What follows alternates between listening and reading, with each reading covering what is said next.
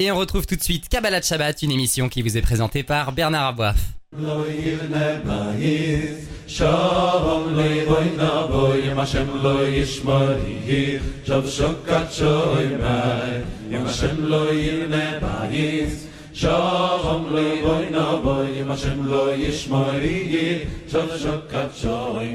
Bonjour à tous, Bernard Aboif au micro. On se retrouve comme chaque vendredi après-midi pour Kabbalah Shabbat, une grande émission de Torah et de pensée juive. Et nous sommes en ligne avec Raveli Lemel. Raveli Lemel, bonsoir à vous. Shabbat Shalom. Bonsoir et Shabbat Shalom. Raveli Lemel, on arrive à une nouvelle paracha qu'on retrouve dans nos communautés chaque semaine. Cette fois-ci, on est à Nitzavim Vayaler. Et euh, c'est un moment un peu triste, c'est le départ de Moshe Rabbeinu. Et Moshe Rabbeinu, avant de partir, euh, a des mots euh, où il exprime un, certain nombre de choses qui sont évidemment des enseignements pour nous. Que dit Moshe Rabbeinu? Alors, c'est vrai qu'on est Nitzavim Vayeler, c'est deux parachiotes qui euh, nous, enfin, dans lesquels Moshe Rabbeinu va, va dire encore au peuple juif quelles sont les, les dernières recommandations qu'il a à leur faire. Derrière cela, on va voir Haazinu, ce fameux chant euh, dans lequel eh bien, Moshe Rabbeinu annonce un petit peu l'histoire du peuple juif. Et après, donc, Vezot Abracha, les dernières bénédictions qu'il donne à toutes les tribus du peuple d'Israël avant sa disparition. Et là, dans cette paracha, eh bien, Moshe donc euh, rappelle au peuple d'Israël qu'ils sont euh, tous debout face à Dieu et bien sûr tout le monde.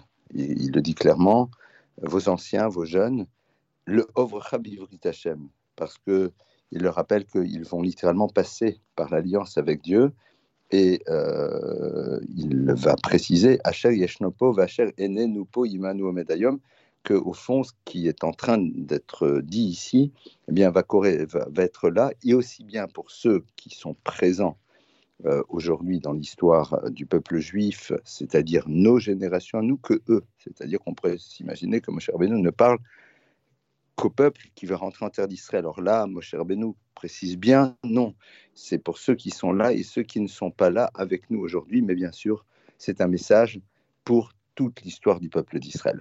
Et de nouveau, Moshe Rabbeinu va, va mettre en exergue euh, le, danger euh, que soit un individu, homme, femme, famille, ou alors même de manière beaucoup plus vaste, il dit au chevet, ça peut être même une tribu, et cet individu voudra un moment se tourner vers d'autres divinités en disant Shalom Yedi ki bishreru Ce verset est très très intéressant parce que euh, il parle d'une forme de dialogue que l'individu aurait avec lui-même, dans lequel il dirait au fond Shalom Yeli, que la paix soit sur moi, qui bishreru car je vais aller suivant les inclinaisons de mon cœur.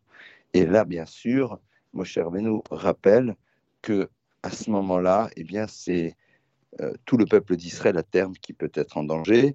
Et évidemment, euh, il euh, nous renvoie à toutes les catastrophes que cela peut générer.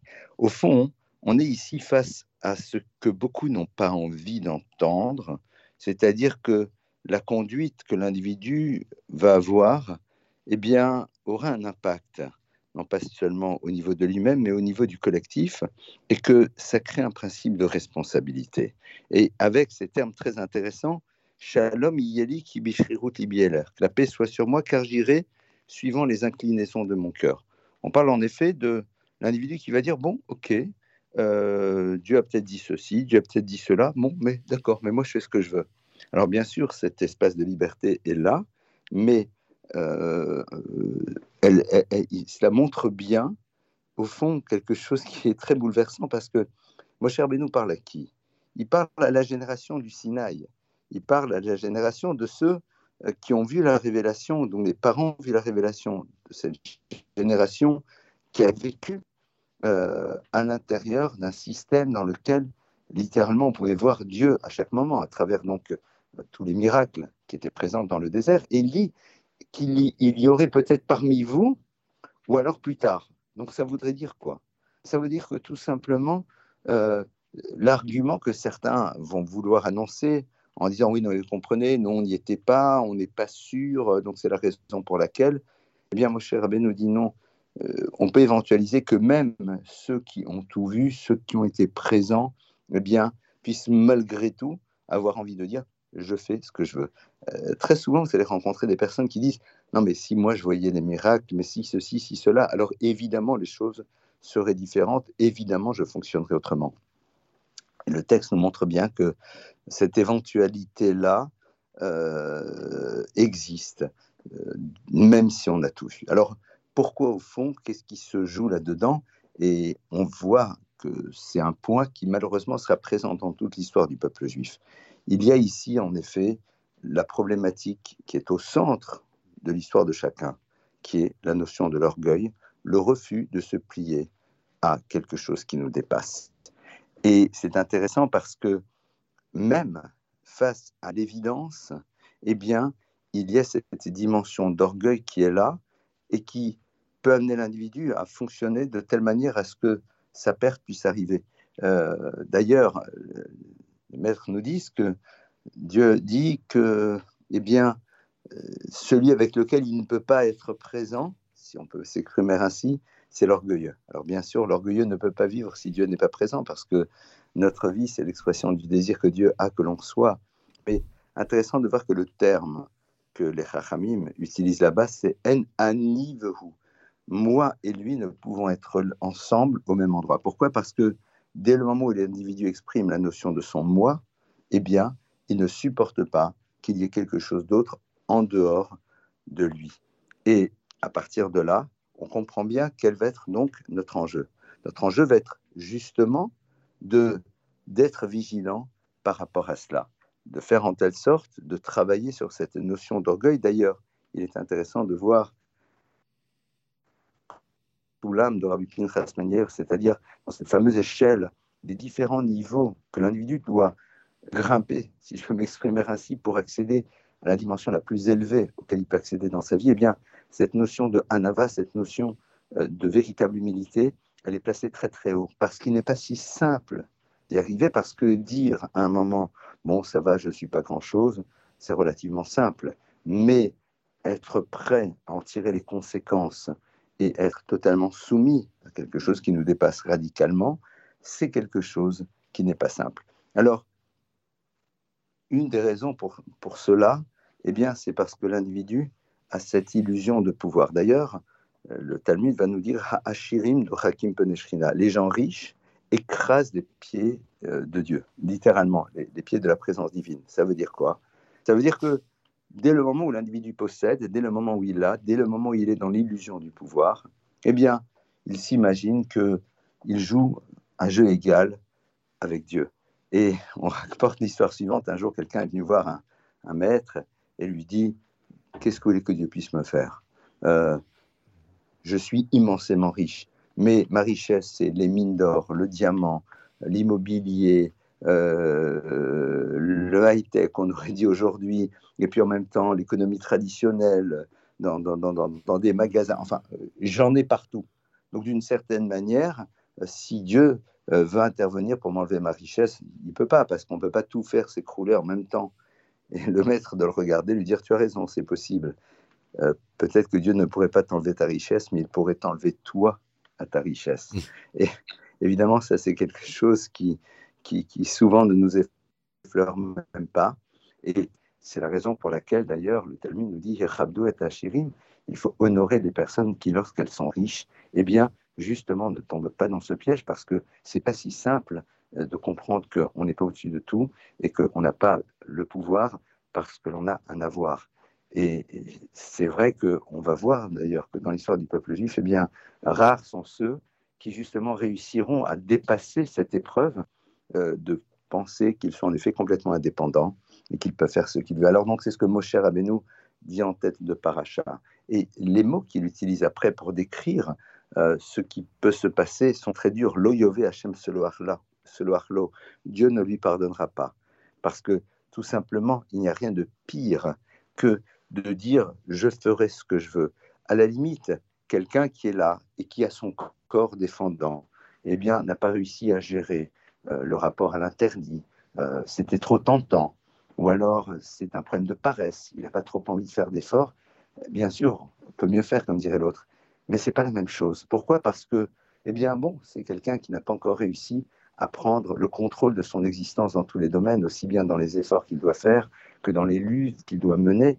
Mais ce n'est pas ici cette expression de l'homme yéli qui route que la paix soit sur moi, car j'irai suivant les inclinaisons de mon cœur, c'est-à-dire quelqu'un qui dit au fond, eh bien, c'est moi, fonction de ce que je veux, qui ferai les choses, et puis le reste, eh bien, je mets complètement de côté. Alors, on est à l'aube, évidemment, de Rosh Hashanah.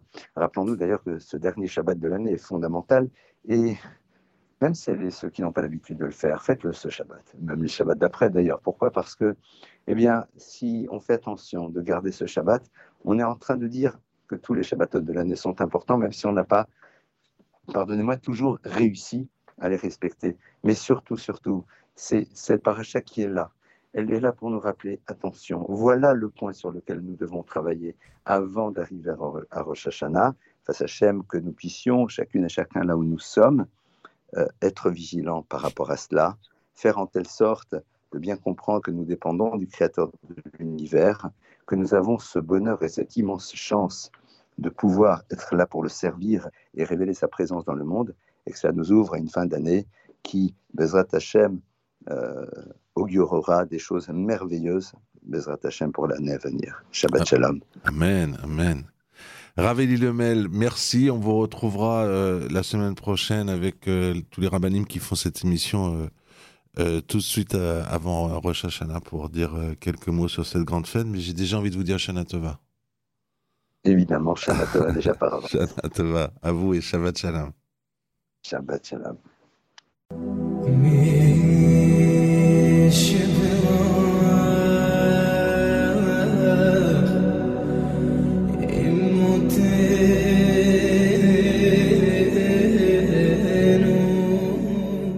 Et nous sommes en ligne à présent avec Rav Mordechai Biton qui est à Jérusalem. Bonsoir Rav Mordechai. Shabbat Shalom. Rav Mordechai, vous voulez euh, intervenir sur euh, les fêtes de Rosh Hashanah et euh, selon nos Chachamim, la fête de Rosh Hashanah, qui est donc la fête du jugement, c'est la fête de la vérité. C'est la fête de, la manifestation de, la vérité, qui est d'ailleurs un concept central dans la pensée juive, dans le judaïsme. Mais pourquoi? Pourquoi y aurait-il un lien direct? Il y a un lien direct entre Rosh Hashanah et l'idée de vérité. Et oui, en effet, mon cher Bernard, c'est le moment de vérité. Voilà, c'est effectivement le moment de vérité.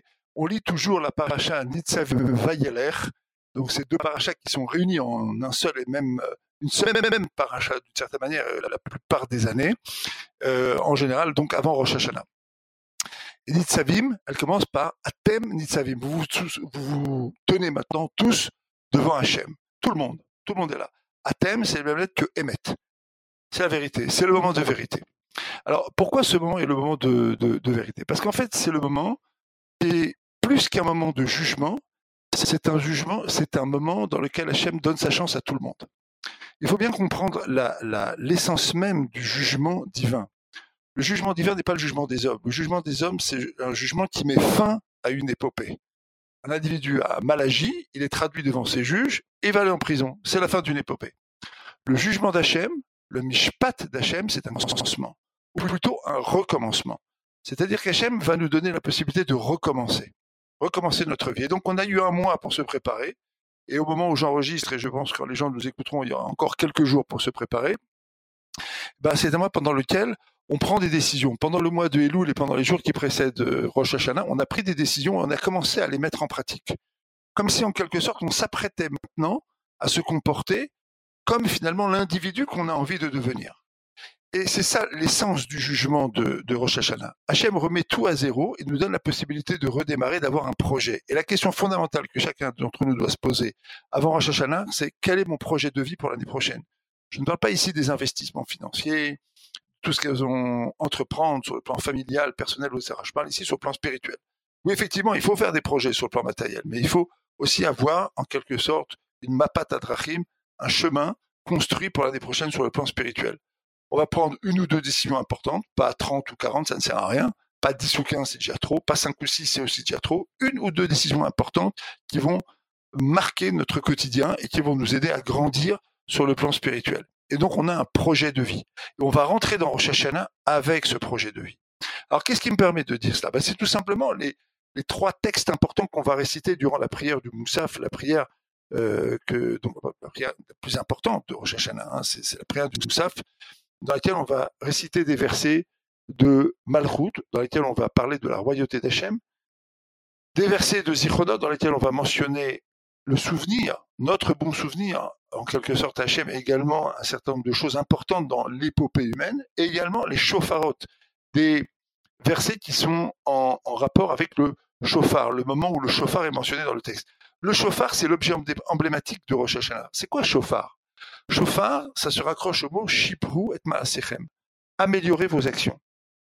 Alors, qu'est-ce que ça veut dire améliorer ses actions? Ben, C'est ce qu'on vient de dire. C'est qu'en fait, on nous demande de prendre des décisions, de commencer à les exécuter, et en fait de commencer à nous améliorer sur le plan spirituel, sur le plan moral, sur le plan de la construction personnelle. Et donc, en fait, ce qu'on va faire à Rosh Hashanah, eh ben, c'est tout simplement de demander à Hachem de nous aider dans ce nouveau projet. C'est le jugement qui est, euh, qui est celui de Rosh Hashanah. Alors bien sûr, dans Rosh Hashanah, il y a une dimension de crainte. Pourquoi? De, de quelle crainte on parle? J'invite chacun d'entre nous à se référer à ce texte du Sefer Ayerim, un livre qui a été écrit donc par un, il y a un peu moins de 250 ans, le Sefer Ayerim, le Sefer, le livre de la crainte.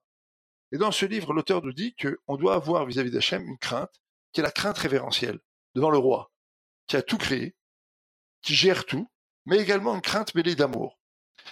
Et ça, c'est important de développer ce point-là avant Rosh Quand on regarde notre corps, le fonctionnement de notre corps, on regarde un peu notre existence, le monde dans lequel on vit, on voit que finalement Hachem a, nous a gratifié, le Créateur nous a gratifié d'un monde qui est un monde merveilleux. On vit dans un monde merveilleux. On vit dans un monde où la nature est merveilleuse, le corps humain est merveilleux. La, nature qu'Hachem a créée est merveilleuse. Et elle révèle, comme, un peint, comme une peinture pour révéler le génie de son auteur, ben, cette nature dans laquelle on vit, elle révèle l'infinie beauté, l'infinie grandeur d'Hachem on le voit. C'est ça le monde dans lequel on vit. Quand le Rambam Maïmonide dit faut aimer Hachem, il faut regarder le cosmos, il faut regarder la nature, il faut regarder la perfection de cette création. Comme on, s'émerveille devant des, œuvres artistiques, des peintures euh, ou des musiques euh, littéralement prodigieuses. C'est la même chose. Il y a une espèce de symphonie prodigieuse ici. Mais en même temps, l'être qui a conçu cette nature, il a un projet. Un projet dans lequel il veut nous faire grandir il y a un point de départ dans l'histoire et un point d'achèvement dans l'histoire. La création du monde et l'avènement messianique. Et donc, au milieu de tout ça, notre histoire tumultueuse dans laquelle nous, on doit grandir, dans laquelle on doit s'accrocher au Créateur. Et donc, c'est cette crainte-là qu'il faut développer le jour de Rosh Hashanah. À la fois l'amour de la création et du Créateur, mais en même temps la crainte devant la beauté, devant le génie et devant le projet qui sous-tend cette création. Penzias, qui était un des deux scientifiques qui avait découvert donc les, les, échos du Big Bang, disait ce qui est écrit dans la Bible, ça correspond tout à fait à ce que je, à ce que je, à ce que je vois dans la nature. On voit que ce monde a été créé par quelqu'un qui avait un projet. Et eh ben, ce projet, nous l'a réveillé un peu plus de 3300 ans dans la Torah. Il nous l'a donné. Et il nous le donne également euh, chaque année à Rosh Hashanah. Il donne la possibilité de nous accrocher à ce, à ce projet.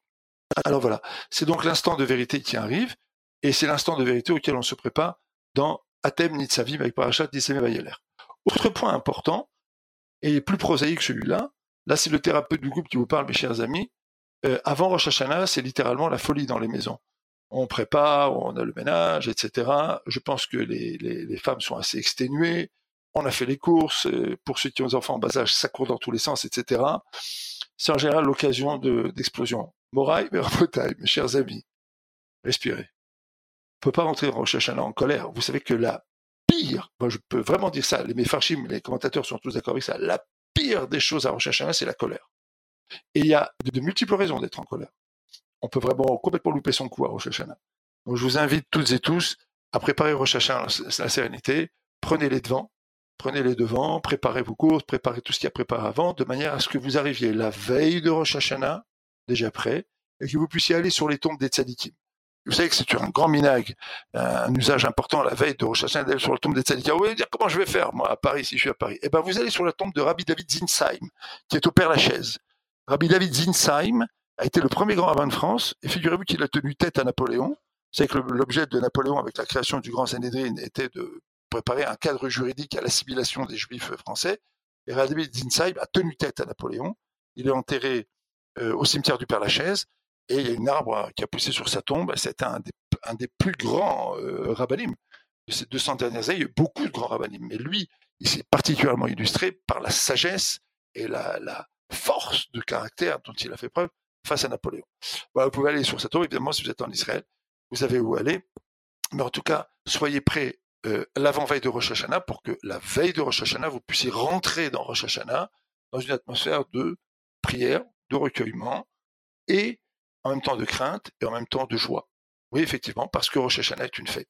D'accord Et que c'est un moment où, si on vit les choses joyeusement, alors Hachem va voir qu'en vérité, on est, en quelque sorte prêt à donner de la joie autour de nous et on devient ce qu'on appelle un individu qui est euh, dont le peuple juif a besoin, parce qu'il dispense de la joie autour de lui. Voilà. À tous et à tous, Shana Tova cas que le Tov qu'Hachem nous donne tout le temps nous parvienne toujours de manière douce, que Hachem nous aide à affronter avec beaucoup de force, c'est ça la douceur finalement dans l'épreuve, avec beaucoup de force et parfois même avec euh, la joie nécessaire dans la vie quotidienne, toutes les épreuves qui pourraient arriver, et que nous ayons vraiment une année formidable pour Israël et pour chacun d'entre nous. Rav Mordechai Biton, je vous remercie, vous qui êtes à Jérusalem, et je vous dis Shabbat Shalom.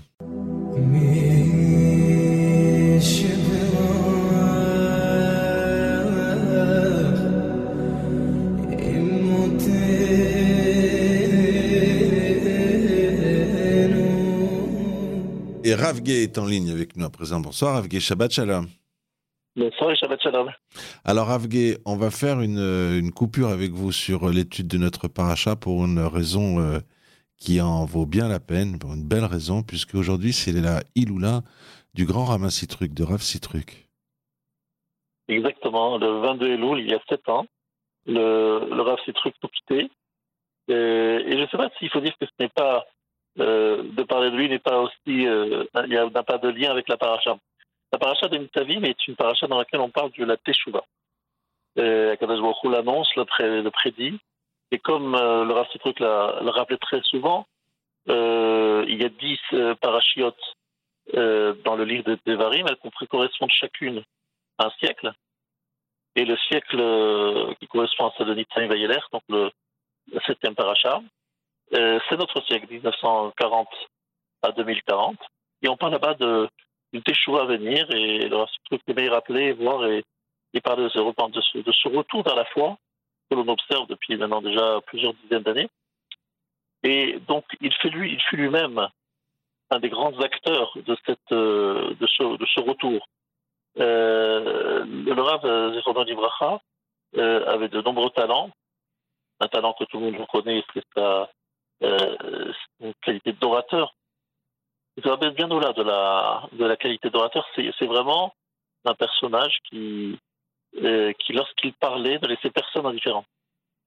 Euh, et même des personnes qui n'étaient pas très pratiquantes étaient attirées comme, un, comme par un aimant par ses paroles, son, sa bonne humeur, il son humour, il sa façon d'être. Il euh, il avait une grande qualité, celle de paraître, euh, on va dire, dans son temps, d'être le rabbin moderne, euh, tout en étant rigoureux sur la pratique euh, en exigeant de lui un niveau élevé de pratique religieuse, mais quand même d'être lui-même un homme qui était proche et qui présentait, qui proposait un mode de vie tout à fait acceptable pour un homme moderne.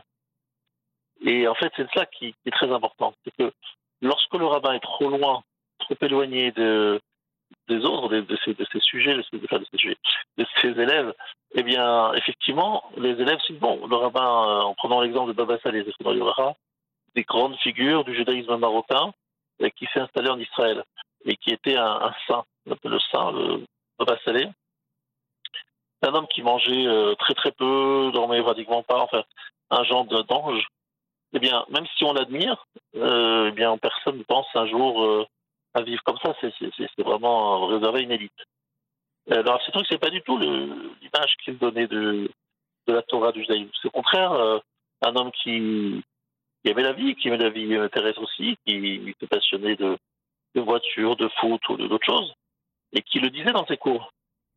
Et donc, euh, ça donnait aux gens le sentiment qu'on pouvait être euh, pratiquant et quand même moderne et quand même vivre une vie, euh, on va dire, qui ne changeait pas autant que, que ce qu'un Baba Saleh aurait proposé. Et tout simplement, Baba Saleh ne proposait ça pas. Baba Saleh était quelqu'un qui était un, un saint, et tout simplement, le ne présentait pas les choses du tout comme ça. Même s'il avait une grande intelligence envers lui-même, il présentait un judaïsme tout à fait, euh, je dirais même appétissant. Toujours euh, quelque chose qu'on a envie euh, de rejoindre. Une personnalité brillante, charismatique. Mais également un grand amour euh, du peuple juif. Qu'il aimait aimait chaque juif euh, profondément. Et les juifs lui le rendaient bien. Et je suis euh, à son gendre depuis de longues années toujours impressionné par les personnes qui me disent qu'ils étaient très proches du Rav Et en creusant un peu, je me rends compte que finalement, ils n'étaient pas si proches que ça. Parce qu'ils l'ont pas vu beaucoup et qu'ils n'étaient pas si proches, mais ils se sentaient vraiment très proches. Le Rav avait une façon d'aborder les gens et de, donner des cours qui donnent le sentiment aux gens qu'ils étaient uniques, ils, avaient une relation très spéciale avec le Rav alors qu'en fait, euh, cette relation, il l'avait avec euh, des milliers de gens. Cette force-là, de proximité, de capacité de toucher le cœur des, fidèles et, ce côté moderne, euh, c'est des aspects de sa était le grand main et finalement il a il a transformé les cours sur des gens qui ne l'ont jamais vu que lui n'a jamais vu ont été touchés par ses cours alors qu'ils n'ont fait qu'écouter les cassettes, euh, les box des cassettes. Et aujourd'hui, euh, beaucoup de gens qui n'ont jamais connu euh, font des efforts énormes parce qu'on dit que les Tzadikim, même après leur disparition, c'est des, des vivants, ils continuent à influencer des gens d'une façon incroyable. C'est, je crois, aussi un, grand rabbin de France a, qui a su répandre la Torah au plus grand nombre. On se rappelle les lundis, les cours du fameux cours du lundi, où le RAF pouvait réunir jusqu'à 2000 personnes, peut-être plus, euh, dans, à la Victoire, pour écouter un cours de Torah. Des gens, des, jeunes euh, des milliers et des milliers de gens ont été touchés par ce cours du lundi soir. Tout ça, c'est une force incroyable et c'est la paracha d'une Tavim. Pourquoi? Parce que le il avait aussi, parmi euh, ses nombreuses qualités, une qui est très importante et qui est liée à la paracha. Moshe s'adresse euh, au peuple juif en disant Vous êtes debout. Alors pourquoi il leur dit ça? Parce qu'ils viennent d'entendre 98 malédictions dans Kitavo. Donc ils sont blancs, blancs de, peur, de très impressionnés. Et euh, ils se posent des questions. Et Moshe leur dit non, vous êtes debout, soyez confiants, euh, etc., etc. Et cette capacité de donner de l'optimisme à des gens qui sont souvent, on va dire qu'ils ne le sont pas, et cette capacité de, lecture des événements ou de l'avenir euh, qui est très optimiste et très résolument euh, donne, donner du courage à ces originaires, c'est vraiment euh, une des qualités nombreuses du Rav trucs avec évidemment la capacité de trouver les mots euh, et un peu comme je dis souvent, c'est un, un, un, un, musicien qui, fait une partition, cette partition euh, elle touche énormément de gens, c'est une et voilà, son, son, son discours, c'était un peu un chant. D'ailleurs, je ne l'invente pas ce que je suis en train de dire. C'est un grand spécialiste euh, de la communication qui l'a dit. Il y avait une sorte de musique qui, au-delà des mots, touchait les cœurs. Euh, et j'ajouterais qu'il y a une cohérence entre euh, la façon de vivre et les mots, euh, les mots, les, les, les idées prononcées. C'est que les gens ressentaient qu'il y a une cohérence cet homme n'était pas juste un homme qui, faisait des, de la morale assez originaire, mais qu'il était lui-même vraiment convaincu et qu'il essayait, en tout cas dans ce quotidien, de vivre à la hauteur de, de ses ambitions spirituelles, etc. Et ça, c'était quelque chose de très important. Et pour toutes ces raisons, et beaucoup d'autres encore, euh, cette disparition le 22 Elul, il y a sept ans, nous a laissé un grand vide. Et euh, mais malgré tout, il continue à raisonner, et des fois même encore plus que de son vivant, j'ai l'impression. Et depuis quelques années, grâce, euh, entre autres à mais d'autres encore, euh, la, la, diffusion de ces, de ces cours se fait encore, et beaucoup de gens le connaissent, l'apprennent, à, à, apprennent, continuent à étudier grâce à lui. et à découvrir le judaïsme grâce à lui. Je trouve que c'est extraordinaire de voir cette puissance de transmission, ce leadership, cette, charisme qui continue à traverser les générations. C'est tout simplement unique et incroyable. Et j'ajouterais en ce qui concerne le politique visionnaire, puisque c'est lui qui m'avait dit il y a plus de 30 ans que l'avenir du judaïsme parisien se ferait à l'ouest, à l'ouest de, Paris, qu'effectivement beaucoup de juifs euh, s'installent dans d'autres régions. Et ça, il fallait le voir il y a 30 ans, 35 ans, c'était pas évident. Et c'est lui qui l'a vu, euh, et comme il a vu beaucoup de choses, qui nous inspire aujourd'hui et qui fait qu'aujourd'hui nous, continuons à nous inspirer, nous inspirons en Hachem jusqu'à 120 ans de son exemple, de ses paroles, de sa, de sa générosité, de sa, et de sa finesse. Et rappelons-nous que dans la paracha de Vayelech, la Torah est appelée Ata Lachem et Ashira Hazot. Écrivez pour vous cette chanson. Certains disent que ça se rapporte à, la paracha de Hazino, c'est un chant. D'autres disent que ça s'appelle sur la Torah tout entière. Il doit être comme un chant, quelque chose qui est harmonieux. L'harmonie, cette capacité de trouver justement de la cohérence, de la, ce, ce qui est symétrique et souvent harmonieux, euh, cette capacité de montrer comment la Torah et nous, c'est-à-dire le commun des mortels, on est capable de vivre dans une symbiose et dans une euh, cohérence et donc justement dans une harmonie parfaite.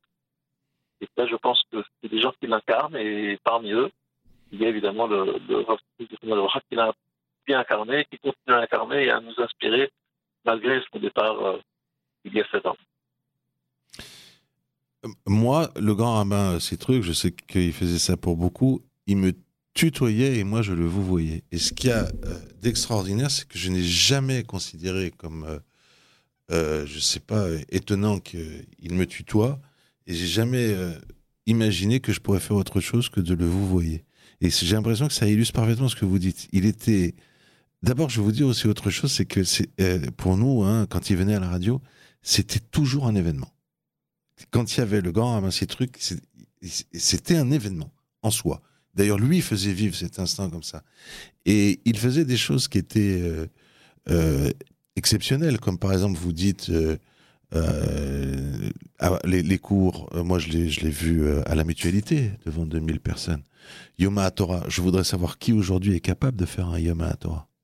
Radio compris, je vois pas quelle radio peut faire aujourd'hui un Yom Torah avec des milliers de gens au salon du, Bourget. Et on, vivait ça toujours comme un événement mais il arrivait, et ça rejoint peut-être euh, ce que je vous ai dit sur l'idée que lui nous tutoyait et nous on le voyait, et il arrivait à rendre les choses avec, de manière tellement naturelle, on croyait que c'était naturel.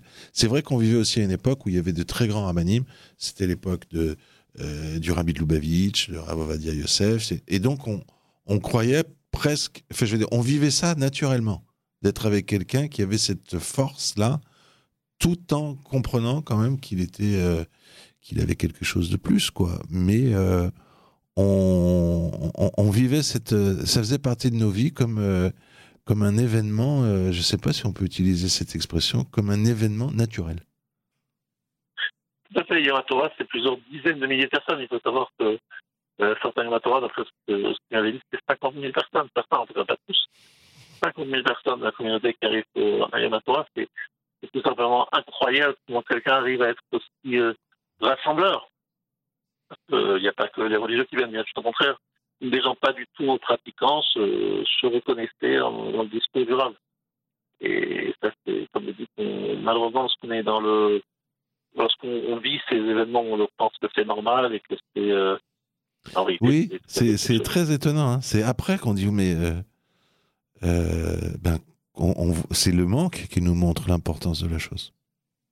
Exactement. Souvent, malheureusement, on n'a pas toujours, euh, prend pas toujours conscience de la chance que l'on a lorsqu'on l'a, et seulement que la personne n'est plus là, on commence à se dire, mais finalement, euh, est-ce qu'on était conscient de ce qu'on avait? Moi, par exemple, excusez-moi, je vous interromps de nouveau, je suis grossier, mais moi, par exemple, mon métier, c'est le journalisme. La, la façon dont il était capable d'être proche avec le président de la République, avec euh, Jacques Chirac, ça nous semblait naturel. Bon, bah, le grand rabbin, il connaît bien, mais on ne devient pas amis comme ça.